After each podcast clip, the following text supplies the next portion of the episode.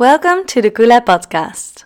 I'm Stephanie Zira, Chief of Everything at Kula, and in this podcast series, I will speak with inspiring, passionate, and skilled Kulas about thriving in your work, business, and personal life.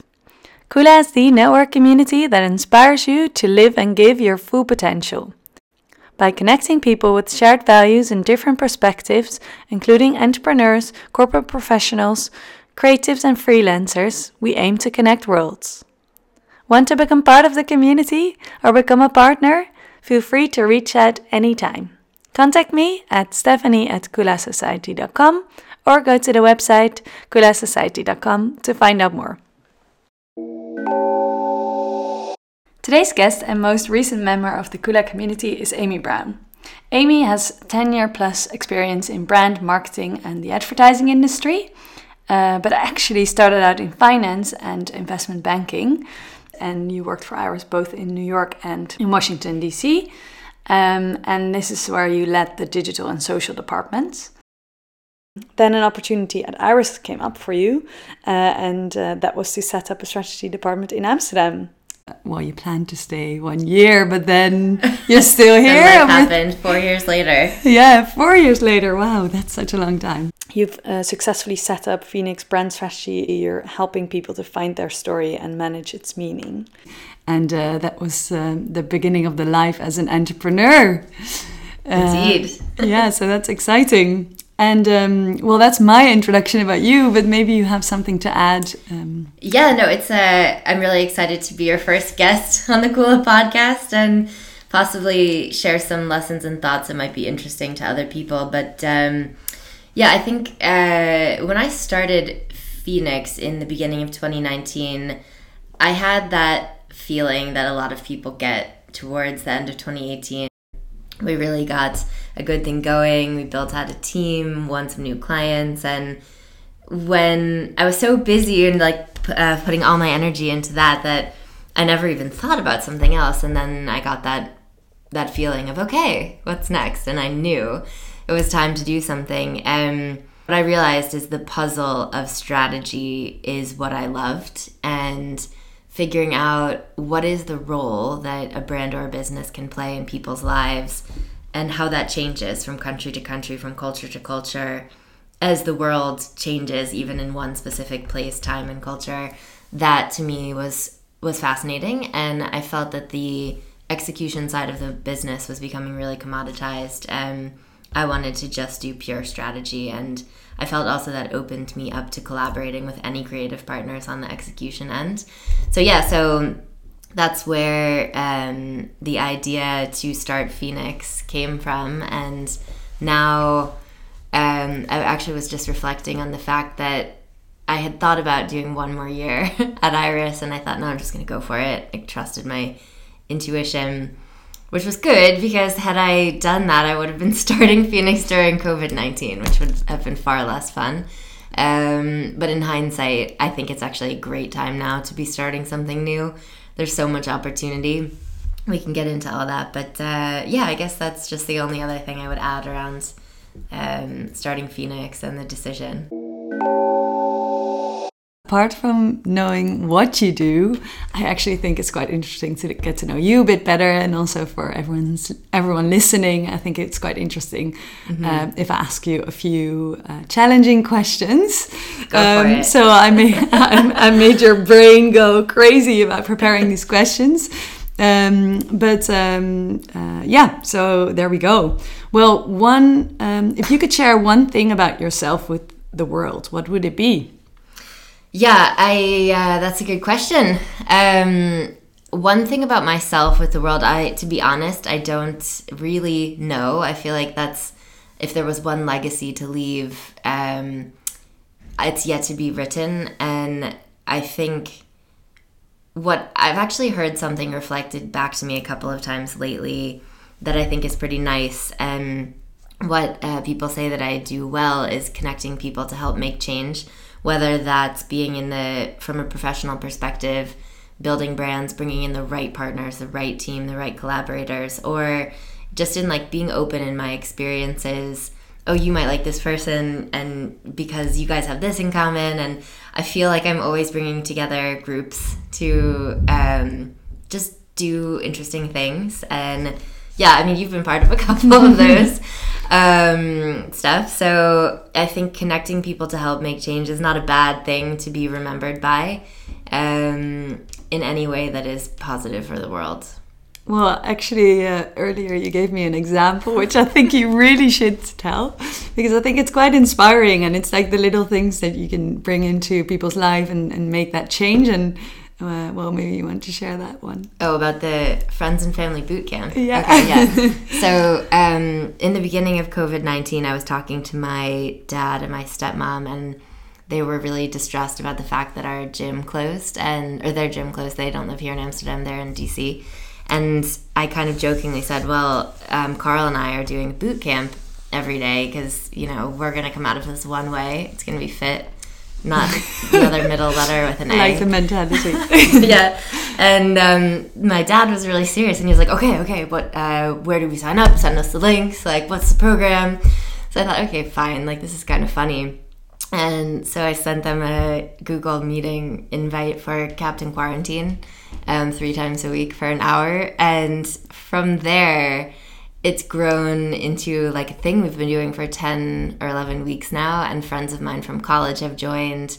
Um, other family members drop in and out. I have a sister in singapore so the time difference doesn't really work for her but sometimes she drops in with a glass of wine at night to heckle my dad which is hilarious.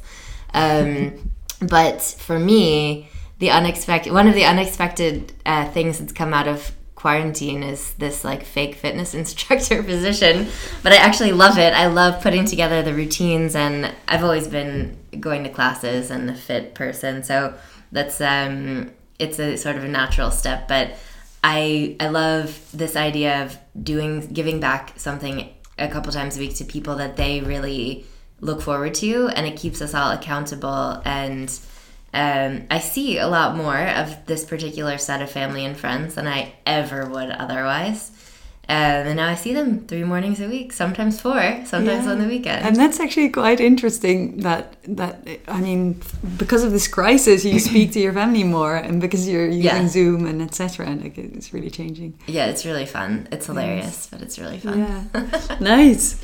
Well, um, well, we all know that you are American and you're living in the Netherlands. Yeah. So one thing that I I would personally be quite interested in to hear from you um, is uh, like what what is something about Dutch culture that um, maybe the Americans should or could adopt uh, or have a bit more of. Yeah. Um, this is a great question. I think I'd like to start the other way around. Um, because there's so many things about the the Dutch culture.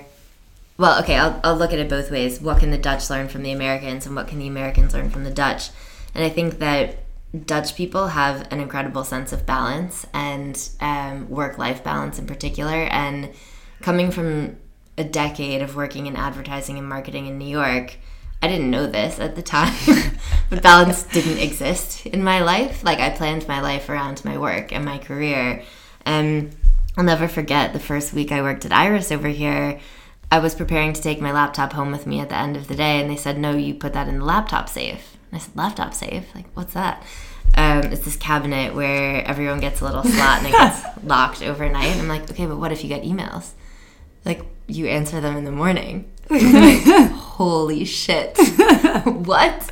So, um, no, I think that here people are very entrepreneurial. They really get stuff done. They're intense about their work, but your work is just one part of you. And I subsequently learned after a few social gaffes that it's not nice to just ask people like the first question when you meet them, what do you do? That's a super American thing to do. Um, I know. I was so yeah. So I was in in uh, New York for Iris for a few weeks, and that was exactly the discussion that I had with people there. Like yeah. Everyone asked, "Oh, hey, so you're Stephanie, and what do you do?" and I was like, yeah. "What?" Yeah. it doesn't only define what I do; it's, it's who I am. And this was super interesting for me, and I it really made me start to think about me as a multifaceted person and what other interests and hobbies defined me. And I think that's a really healthy outlook on life. Um, I also really like that you guys, you know, you have your expression um, like "do normal," which I kind of it says a lot. But uh, growing up here, I think the pressure on kids is really different, and when you don't have the pressure to be the star, the star of the hockey team, the star of the school play, like the star of the class, winning the spelling bee. It's a strange way to grow up because it teaches you you can be only two things, the star or a loser. Whereas here, you're just meant to like explore who you are. Oh, and I think that's such an interesting insight. It's fascinating, and I think about that a lot as we think about my partner and I, like where we want to start a family. And there's pros and cons, and I'll get to the pro about Americanism, being American. It's a really interesting um, context for this question right now. But again, the balance thing I think is what I really appreciate most about Dutch culture. We're both very open and direct cultures, um, which has been interesting for me. Primarily working in a British agency in the beginning, I felt like I was a translator at the time. But um, no, I think what's cool about America is there's a fundamental sense of optimism um, that is part of the DNA of the country. And I think the European view is quite long term in many ways. And a lot of people will say this is better.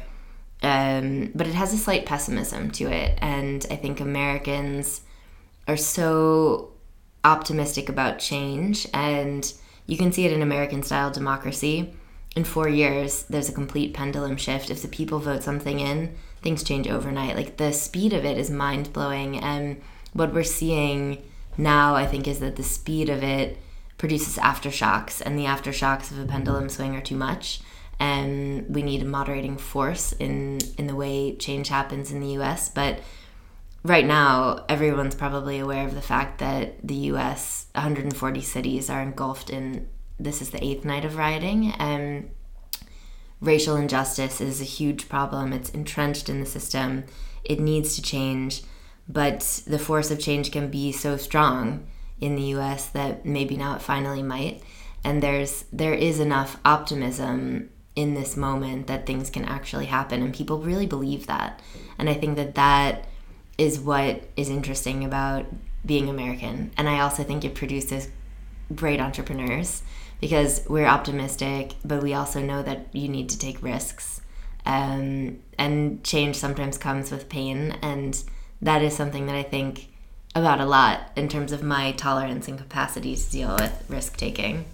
So maybe that's uh, something that can be learned the other way around. Do you, yeah? Do you do you think that in the Netherlands um, people take less risks, or where do you think that comes from? Like, I think that people are um, a bit more risk averse. Yes, from an entrepreneurial perspective. I don't know. Well, well, actually, I think the Netherlands is one of the most insured countries, most insured countries. But so maybe that says something about that having a protective uh, safety yes. net and and the idea of safety nets is very strong here. But yeah. this is, um, you know, more has more socialist influences um, in the culture, and we're used to operating without a safety net as Americans, and it it's terrible. At, on one hand, like I think I read um, yesterday, last night, that fifty two percent of American households cannot come up with four hundred dollars in case of an emergency, and you see just how thin the margins are. Fifty percent of the country is living on the verge, and but we're used to operating without safety nets, and I think that this is what makes you take take it all, take all the risk, and you got to go for it sometimes. Yeah. Well, well, super insightful. I think that's that's something yes, that right with the big questions right away. Yeah, yeah, and that's I mean that's like such a big topic and and huge, yeah. and and I'm sure there's so many million answers to this question, and probably yeah. there's so many more layers to that as well but um, I'm actually quite interested in you as well. Like, what do you feel like? What talents have brought um, you to what you ha have achieved in your life at this point?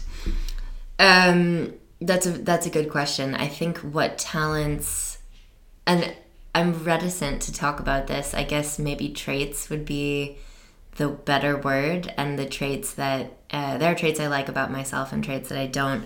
But um, resilience and the ability to sort of bounce back, I think, is uh, one that has defined me in a lot of the roles I've had. Interestingly, most of the companies I've been hired in, three of the last four roles, there wasn't a job description. I met with the people and they were like, we just kind of like you and you figure it out. Um, being able to s- take a setback and look at it and say, okay, that didn't work. Let's try something different. I think is a really good quality, and that's also the risk taking because you are American. Possibly, it's all related.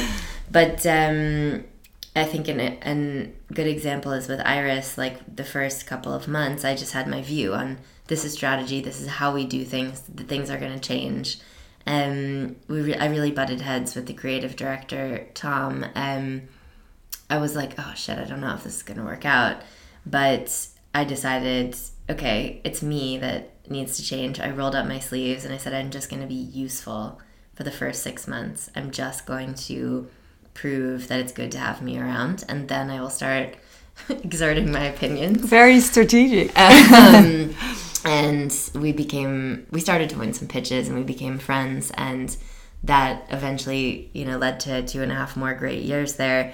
But resilience, I think, is a key thing, and in society today, I think um, I've been talking about this a lot recently resilience is something we need to start thinking more about as a society. And so on so many levels i'm talking about ecological resilience when it comes to like sustainability how we think about systems planning but also resilience in terms of people and businesses how how we run things how we treat our employees and our colleagues mental health like what even the way universities teach students i think there's been a lot of interesting writing around how students are somewhat coddled, and particularly in the US, and we need to be teaching people to be resilient, to be more analytical. What do you thinkers. mean with they're being cuddled? Coddled, C O D D L E D. Is that a U? It's very US word.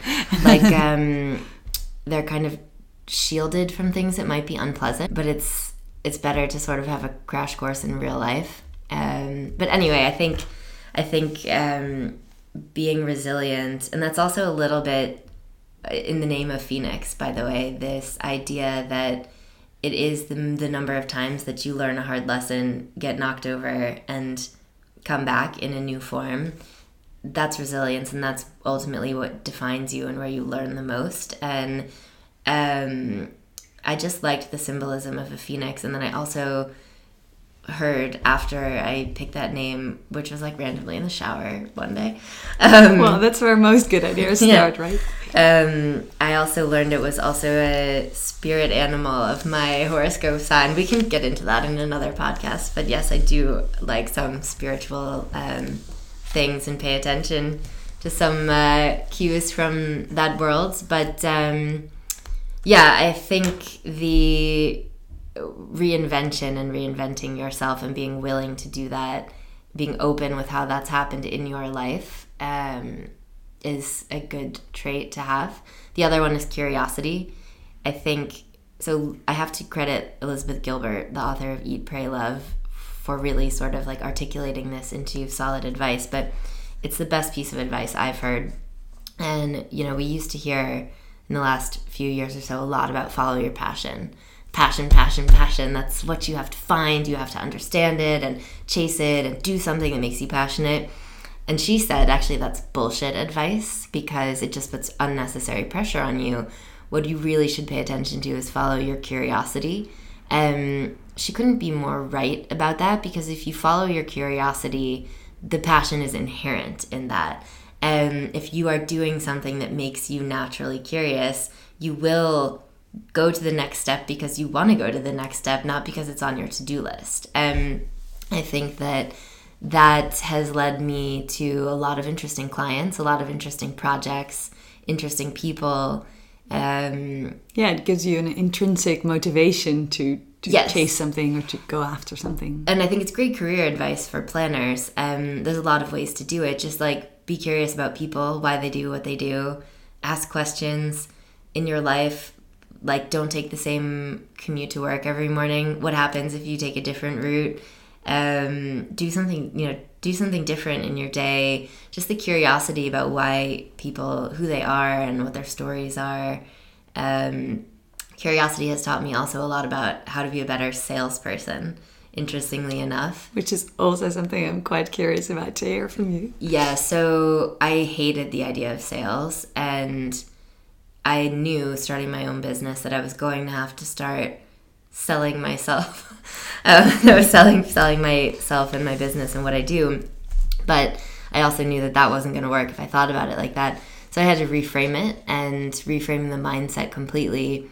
And as strategist, right, you're used to using techniques like reframing so I thought, okay, I'm just going to use this on myself and um, think about sales in a different way. And I started to think of it as if you really are curious about any person you see sitting next to you on a train, at a restaurant, at a dinner, um, standing next to you in your boot camp, who are they? Like, you really have no idea what their story is and what they do for a living, what they're passionate about if you just start asking questions about people, like, oh, um, do you come to this class often? And you never know what you're going to find out.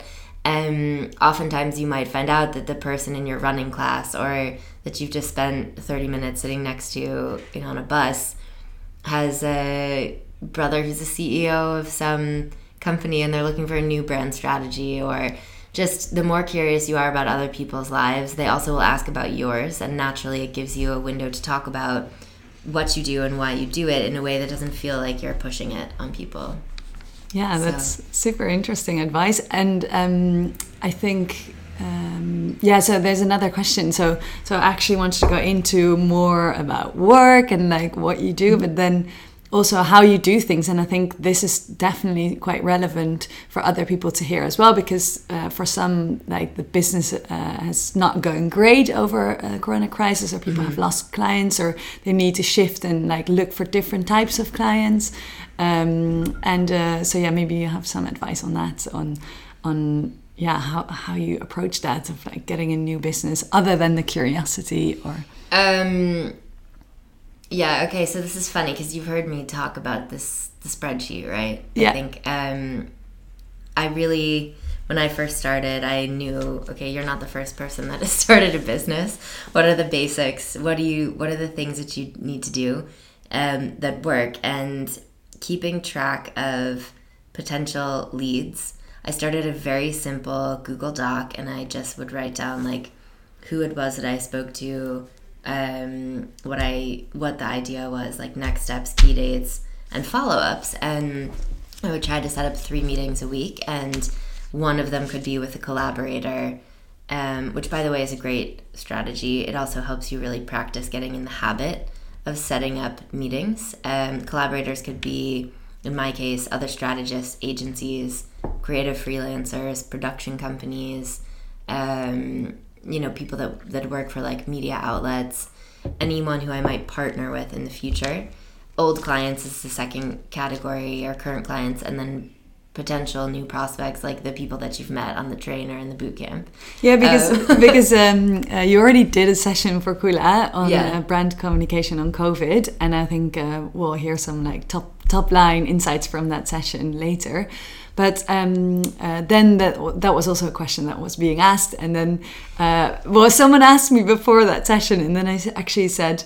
Well, I do know that wherever Amy goes, her clients will follow her. So well, it's also a gets, case this of. This gets to my next point. The yeah. sheet is a tool, but what is really, really solidified in my mind lately is everything comes down to people um, for me, that was just sort of a more tangible track record of everyone I spoke to and how good I was at following up with them. But what I've thought is really interesting about this COVID and everyone being on Zoom all the time is I don't feel weird just like calling or sending a message to someone I don't know that well on LinkedIn and asking for a virtual coffee. And um, the more time you spend talking to people and just checking in with the people that you do know, with your clients, with your colleagues, um, you know, with people that you want to work with.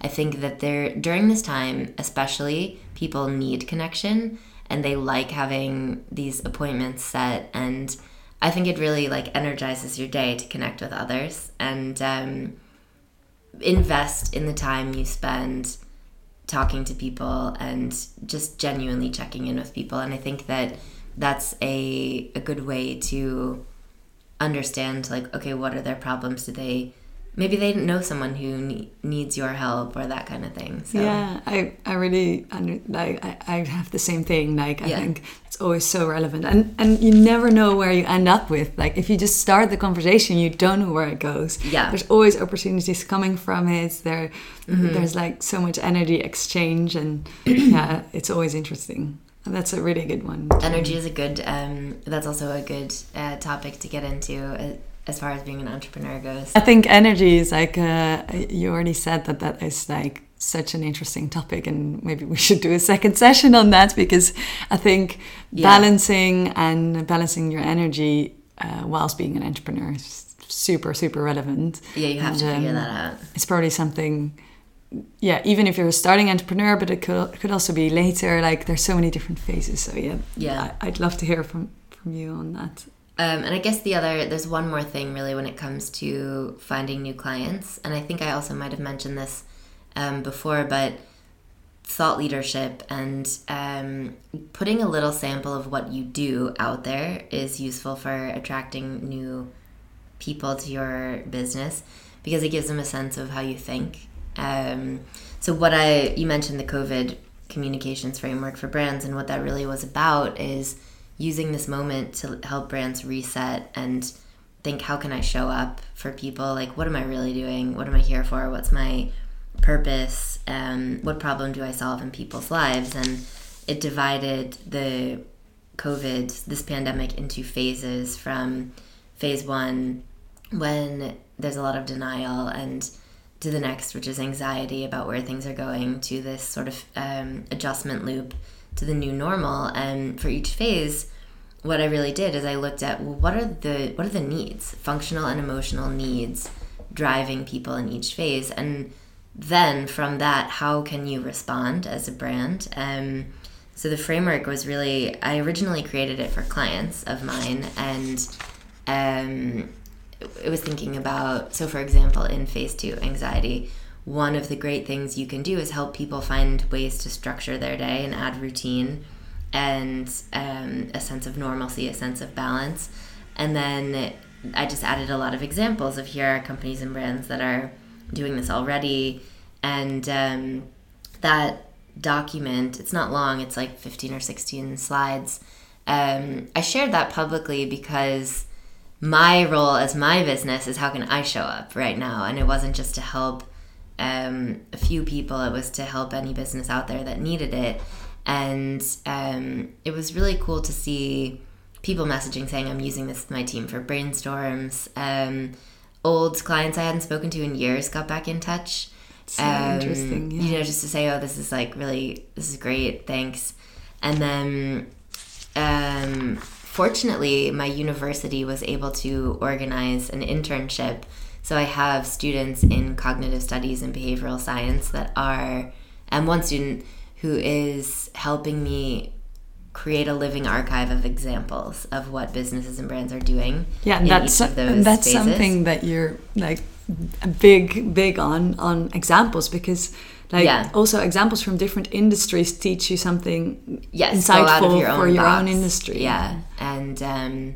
so tools, frameworks, um, thinking. So thought leadership, just writing about why you do what you do and how you do it these are time intensive, but you don't have to do that every week. Like that's maybe something if you do one or two quality pieces a quarter. Yeah, and uh, actually, uh, for everyone listening, I think it would be quite interesting to to look it up. But you can find it on uh, Amy Brown's uh, LinkedIn page. Yeah, uh, or my it. website, phoenixbrandstrategy.com. Um, yeah, and I think uh, the response to that gave me the motivation to do my next sort of side research, which um, is a collaboration with a few other strategists in different parts of the world. But it's about the new normal, and it's really looking at resilience, um, which is a topic that I already mentioned is like quite personal. Um, but it looks at resilience and how that plays a role in people's navigation of life moving forward. And what are the pairs of tensions that are defining the new normal? How do these tensions impact people's lives? Um, what are their needs that are sort of pushing the vacillation back and forth um, things like apathy versus empathy. This is going to be something that is very defining of life going forward. And um, what is it that's the underlying need there? Um, structure and control versus fluidity. Like what are these different pairs of tensions? And what i want to do is produce a thought piece that looks at all the other research quant and qual out there makes sense of it into some bigger trends and provides a list of questions around how you can think about um, consumer behavior or human behavior going forward um, as a lens when you're designing new products new services or just repositioning your brand or telling your brand story. Um, so that's something that I've got now three other people helping me out with, and all different nationalities, different parts of the world. We'll really be able to put a good east west perspective on that and make sure it makes sense everywhere. So that's something I'm quite excited for. Nice. Yeah. Looking out for what, what's more to come. So I would like to ask you, like, what is um, what is it what you see in your industry happening right now? Because um, obviously it's a mm. weird mm. time, and then industry. I mean, would it be marketing, advertising, brand? Yeah, there's a. Um, it's a really good question. I think. Um, well, they're all these are all really good questions, but one thing, one big thing that's happening, and this is client side. This is uh, freelancers, this is advertising side, agency side, um, despecialization. I think that when you have built an organization to the point where people play such specific roles and swim in such defined swim lanes, you actually build an organization that's not able to deal with change. Um, so generalists are that we've always had, I think, in the creative industry, especially on the agency side, this sort of balance between generalism and specialism. And oh how do you do we need a mix? Or do we hire the generalist and outsource the specialist or does having a specialist in-house make you more appealing um, for clients? But i see generalists who are really good at a bunch of different things generalists let's call it generalists with multiple specialists specialisms um, there's an interesting Tim Ferriss podcast about that, actually, by the way. I think generalists have a, a skill set that includes um, pivoting and improvising, improvisation. Um, and these are skills that are useful right now. So, in our industry, I think there's more value being placed on people that can operate in those roles. And I think it's quite interesting for new grads or younger people looking for jobs um, don't worry about being an expert in something. I think if you have core skills like being analytical, being curious, being hardworking, um, being willing to change and pivot, like that is going to be more valuable to companies. So mm-hmm. that's it's changed the lens of I think how people viewed the whole recruiting and job search in our industry in the last few years. Yeah, and I think um, well, interesting because I spoke to a lot of uh, people from Kula, and I feel like a lot of people feel like they are generalists, mm-hmm. but then it's also difficult to to get to find that niche yeah. or that freelance gig or uh, because you feel like a generalist and and and overall i feel like the jobs that are on linkedin everywhere they are focused on like you need to be able to do this. And and that makes it complicated to um that's a good point. I think it is complicated but i would say ignore the title and look at the core skills that are needed and whatever specifics you can learn.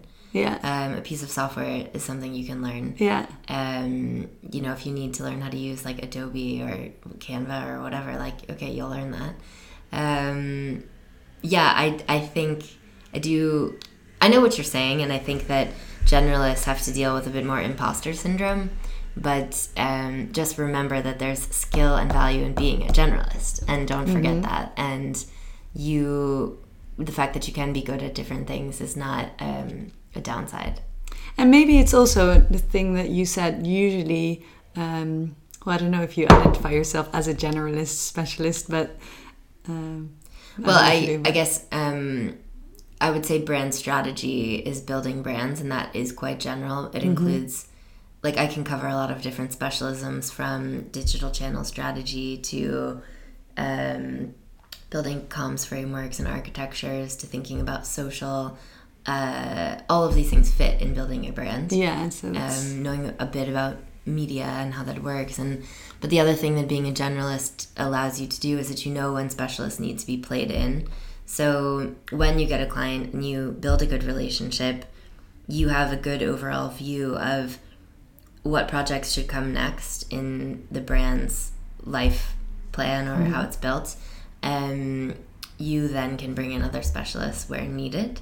So you become valuable if you have solid client relationships by being a generalist who can help orchestrate um, a project and, and how the pieces should fall.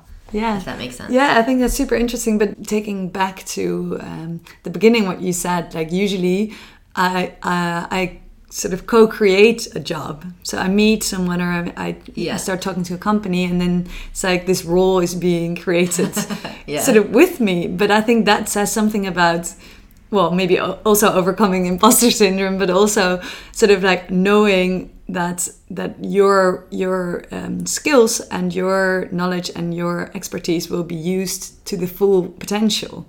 And think about that from the employee or the person you're hiring's perspective too. That says a lot about the company. So I will never forget.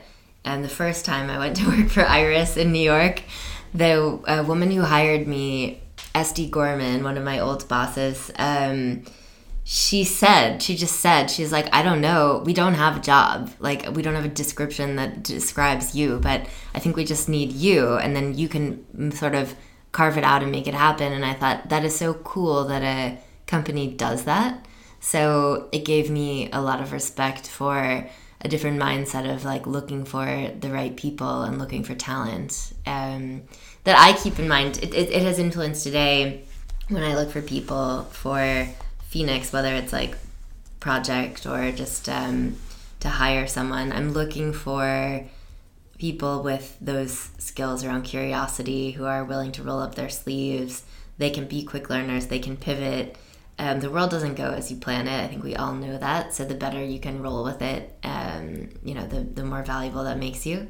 Um, but yeah, I think I think that really stuck with me, um, and that was I don't know ten years, seven, eight, ten years ago.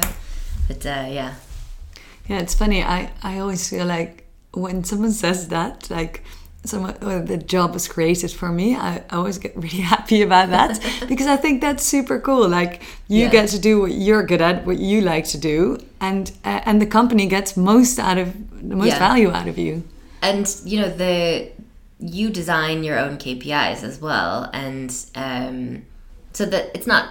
I would say it's not easy, but it's it's a super fair way of working, and um, you you know everything's in your control. And I think maybe that was an indicator about why I would like being an entrepreneur, but everything is in your control. Like you are the only one in charge of your KPIs. You can choose to set them or not.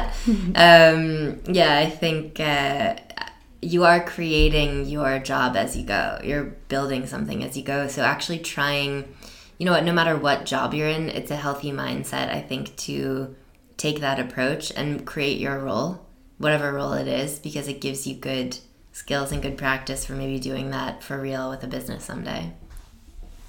Good advice. So, what has been most challenging for you, um, and how did you go about it? And and I guess well it also depends like maybe you want to apply that to your entrepreneurial adventures or? Um okay so yeah there's a couple of challenges. I think the the sales thing was interesting for me but if you find a way to reframe it to yourself that makes sense it's possible to overcome.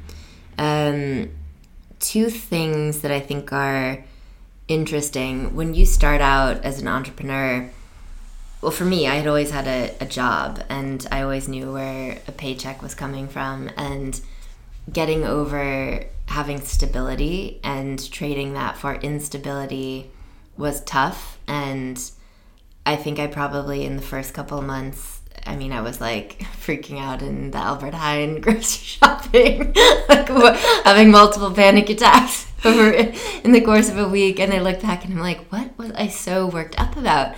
But um, it took time to replace the uncertainty with excitement. And now I know that if I do the things that work, getting back to simple tools like the spreadsheet and just like sticking with your beliefs around spending time investing with people, um, if you do the things that work, it will come. Um, the the clients will come and the business will come. And if you do work you believe in and that keeps you curious, with people you like and you're able to sort of make money while doing that, that's a pretty good, very simple rule of thumb to stick with.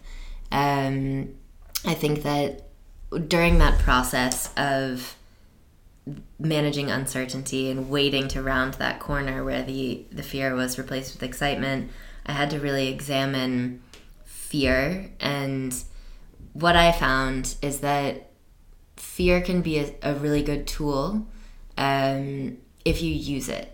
And never make a decision not to do some this isn't like my advice. I mean probably famous people have said this but never make a decision not to do something because of fear. There's a lot of useful resources out there to think about how to get over that. And an interesting one is asking yourself are you really okay with the status quo? If nothing changes from today are you okay with that? If you don't do this are you okay with that?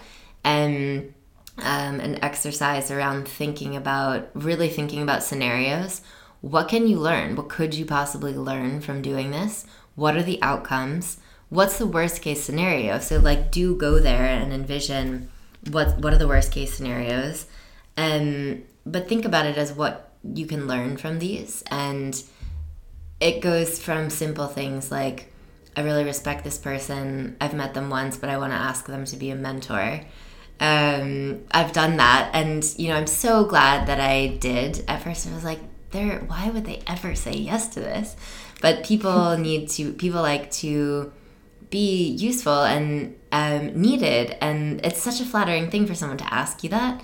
And um, so I thought to myself, "What's the worst thing that happens if I do?" They say no. Great, whatever. Like I'll find more mentors. Um, to going ahead with a project that maybe you've done it before, but in a slightly different way. Upside, you're taking a risk, but you're really going to learn whether your methods of doing this particular project are really the best that there are. And you will find out if you need to educate yourself, investigate the market, find new tools. Um, you know, are you really, are you really, do you need to refine your services? And taking a project where there's an element of risk I think um, opens you up to being better at what you do. So fear is a, a, useful tool if you can manage it. And the other thing is the antidote to fear is curiosity. So if you can just be curious, not keep that mindset of, I don't know what's going to happen, but that's actually good that I don't know what tomorrow looks like. You know, things are going to change, but when you're having a bad day, what you can be damn certain about is that knowing that it will change is good. So the fact that change comes is inevitable, and I think it's really um, if you can stay open to what the change will bring and what you can learn. I think that uh, that's super powerful, but these lessons take months to learn and a lot of. Um, I saw a diagram once of what being an entrepreneur looks like, and it's like, you know, like like up down up down up down like there's no in between. And it's really true because the ups are so up and the downs can be really down. But um yeah and then have... taking that to business becomes personal and yeah yeah. it, it basically comes down to the energy and balancing yeah so the energy thing but this again. it comes back to people and having networks like kula where you can actually check in with other people and just just talk like sense check yourself perspective check yourself um, it's really important the role of community. I think uh, since I left Iris and started out on my own, the power of networks and communities has really increased in my view. Like a hundredfold. I can't say enough about um, creating your own, even so, like um, surrounding yourself with small groups that you like to get together to just discuss an interesting topic. Maybe it starts as a book club that fails, but you like each other, so you keep talking. Um, things like that. But um, an energy, yeah, the energy question, it's critical that as an entrepreneur, you understand yours. Um, what I mean is, where do you get your energy from? What exhausts you? What energizes you? and then you have to manage that. So, are you a morning person or do you work best at night? Does meeting people energize you or does it exhaust you?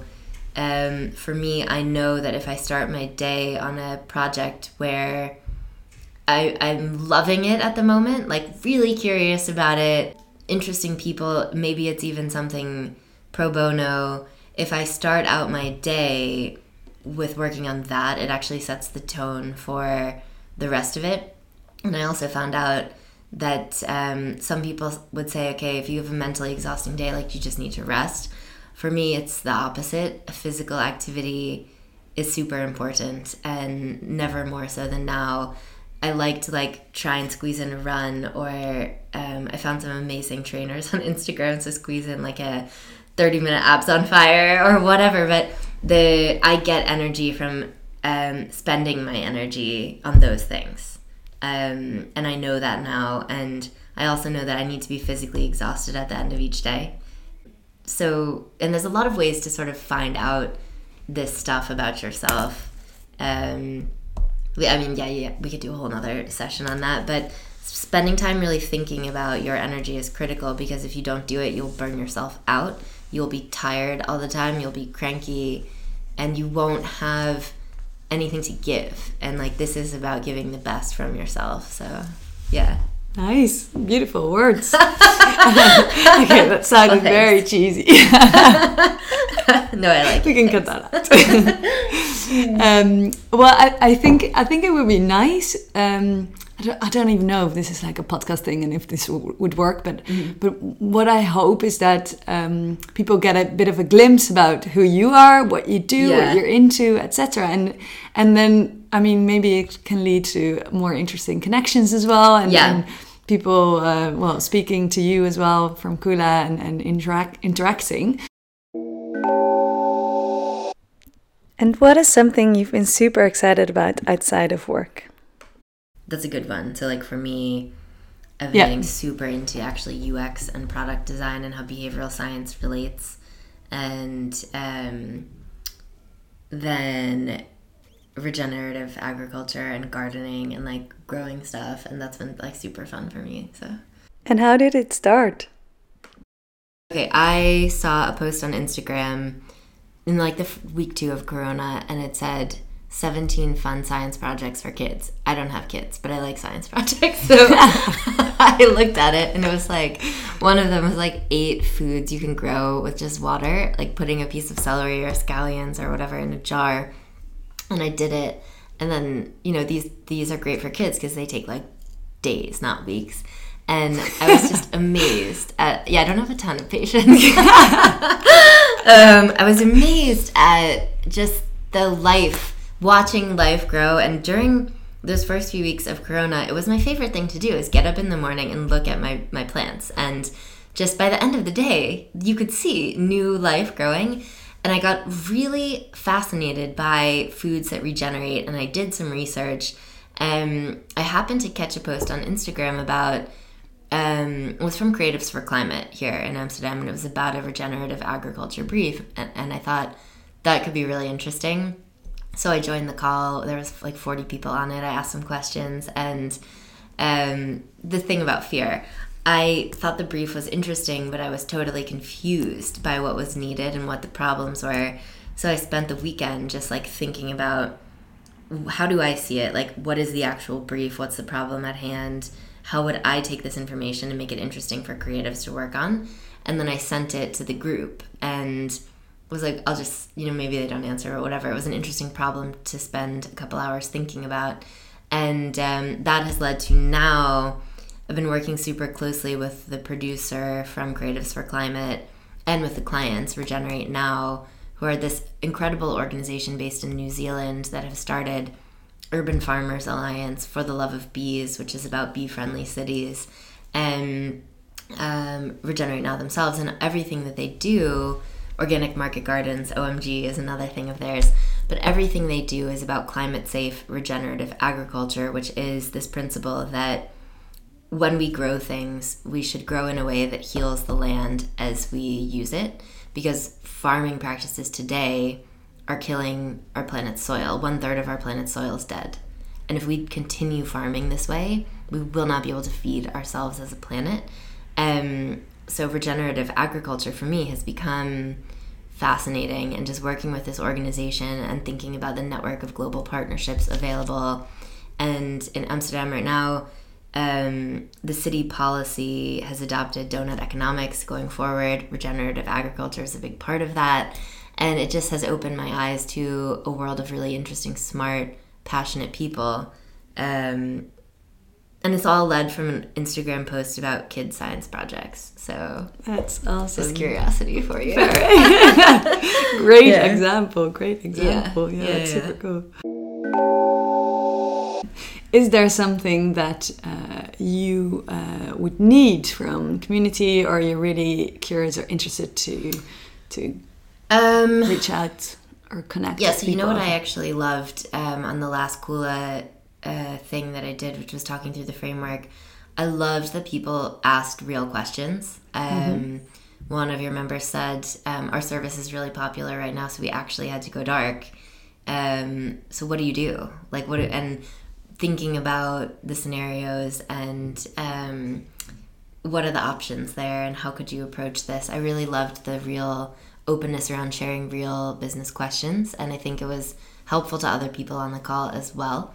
Um, so I'm always up for just chatting around an interesting question or an interesting problem. It doesn't mean I'm going to try and like sell you on brand strategy services. You think it would be fun to work together, then maybe that comes down the road, but maybe not. Maybe it's also just an interesting conversation. Yeah. And like there's so much value in filling your day with interesting conversations. It you never know what triggers in the back of your mind it might push to think of an idea for another brief you have or another totally mm-hmm. separate mm-hmm. project or conversation that you you know are thinking about so um, that is like what i value from a community like this yeah. yeah and i think that comes down to the sort of you have your knowledge and your passion and your skills and and sharing that with other people and other people might not have that that experience or knowledge or or uh, lesson. They haven't had these life lessons that you've had but they have different exchanging that is so interesting. their perspectives yeah. learning their side of the story. And um, yeah i'm always i heard i heard that and the other day once you stop learning your brain literally like scientifically starts dying. So just talking to people is a learning experience. You honestly never know what you're going to learn. Um, so i yeah. So Great. Well, yeah. thank you so much. I mean, this was such a packed session and and a lot. a lot of information, and I think we could almost listen to this podcast for like three times or something, and still Go get new insights. And maybe it hasn't been the most structured one because it was the first uh, first one. But um, uh, well, I'd love I loved having you on the first podcast of. Yeah, it was really fun. I really enjoyed this. Yeah. Well, thank you so much for. You're welcome. Uh, for joining. Excited to uh, meet all the rest of the Kula community at future events. Toma.